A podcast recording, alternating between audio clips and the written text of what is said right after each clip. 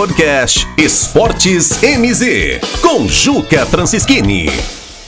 O final de semana foi um final muito bom para o futebol do Paraná. Graças, é claro, à grande vitória do Atlético sobre o seu homônimo Atlético Goianiense de virada, com isso garantiu a liderança do Campeonato Brasileiro com uma partida a menos que os concorrentes. Mas a conquista boa realmente foi a do Operário Ferroviário, que venceu o Cruzeiro aqui no Germano Krieger e que teve uma estreia maravilhosa do Paulo Sérgio, estreou fazendo um lindo gol de bicicleta e o gol da vitória também veio aí com chute de longa distância do Djalma Silva, que é o melhor batedor na bola de longe do Operário Ferroviário, sem sombra de dúvida nenhuma. Já fez gol assim em outras ocasiões e fez novamente quando acerta o petardo, sai da frente, que é perigo para a meta adversária. E é claro, o tempero veio com o famoso lei do ex, né? Felipe Augusto, ex-operário ferroviário, acabou fazendo aí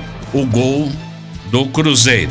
E agora o operário vai tentar manter aí a sua condição de G4, de vice-líder, vai jogar contra a Ponte Preta, que é a lanterna do campeonato, lá na cidade de Campinas, nesta terça-feira. Na Fórmula 1 tem um ditado: chegar é uma coisa, passar é outra.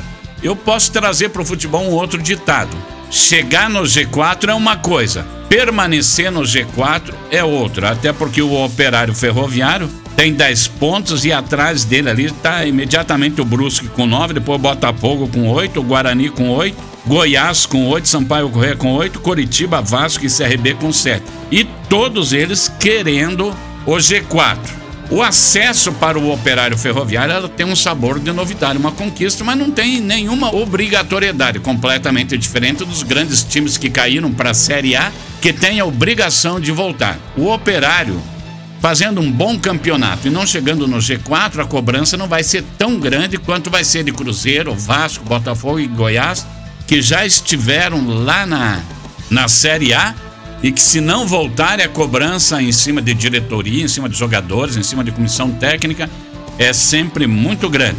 Mas é um bom momento que o Operário Ferroviário vive aí na Série B, vice-líder do campeonato.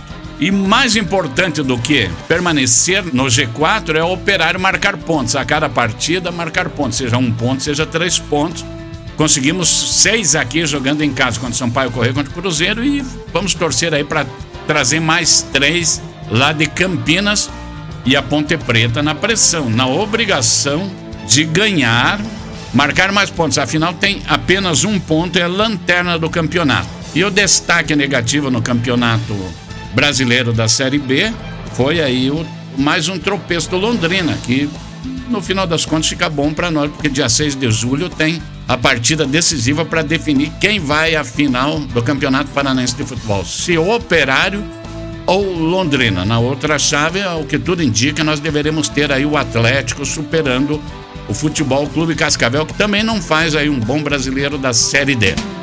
Podcast MZ Esportes, com Juca Francischini.